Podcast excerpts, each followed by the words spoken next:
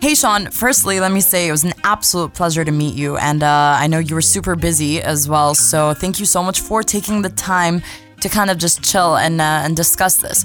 So I'm going to start off with some questions about your world tour. I know it started a few weeks ago. How do you feel about this new step in your career? great. I feel good. I feel like uh, it's very exciting because um, I get to see the growth of like my fan base and, and the growth of myself as a as an artist. You know, um, every time I come back, I see familiar faces, but then more new faces. So it's very exciting. How does it feel to be the headlining act this time around and not just the opening act? Uh, it's good. It's, it's a good feeling. I mean, I, I have opened up a lot, but I also did an old headlining tour, but it's very different.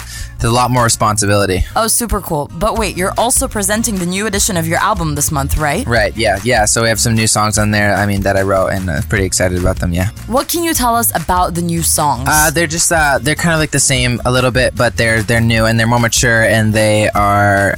I think the songwriting and the style has gotten better. How do you mean more grown up? Like gr- I've grown up since my album was released, so I mean the new ones are a little more grown up. What do you like about the live tracks that you'll be performing on the new version? The live, uh, I think the live versions are very cool because it gets to show how my fans react when I have shows and stuff. And how do they react? Crazy, they, it's awesome. They they sing all the lyrics as loud as they can, so it's great. On your first album, you've got a duet with Camila Cabello, being I Know What You Did Last Summer. Yeah. Do you have any future collaborations in mind? Um, I hopefully in the future, yeah. I mean, I don't know with who yet, but I'd love to, yeah. Anyone you would want to work in specific with? Uh, I mean, I don't know. It depends. There's lots of people like John Mayer would be cool. Uh, I just love his music and his style. All right, let's forward to the present. You've been on stage recently with Elton John. How was that? Great, amazing. It was in, absolutely unreal. Yeah. I, I mean, I, yeah, there's not many words to describe it. I mean, it's completely surreal, so it's a very good experience. Any other artists that you'd like to be on stage with in the future? Uh, yeah, sure. I mean, tons. I mean, I'd like to sing with Ed Sheeran one day, hopefully.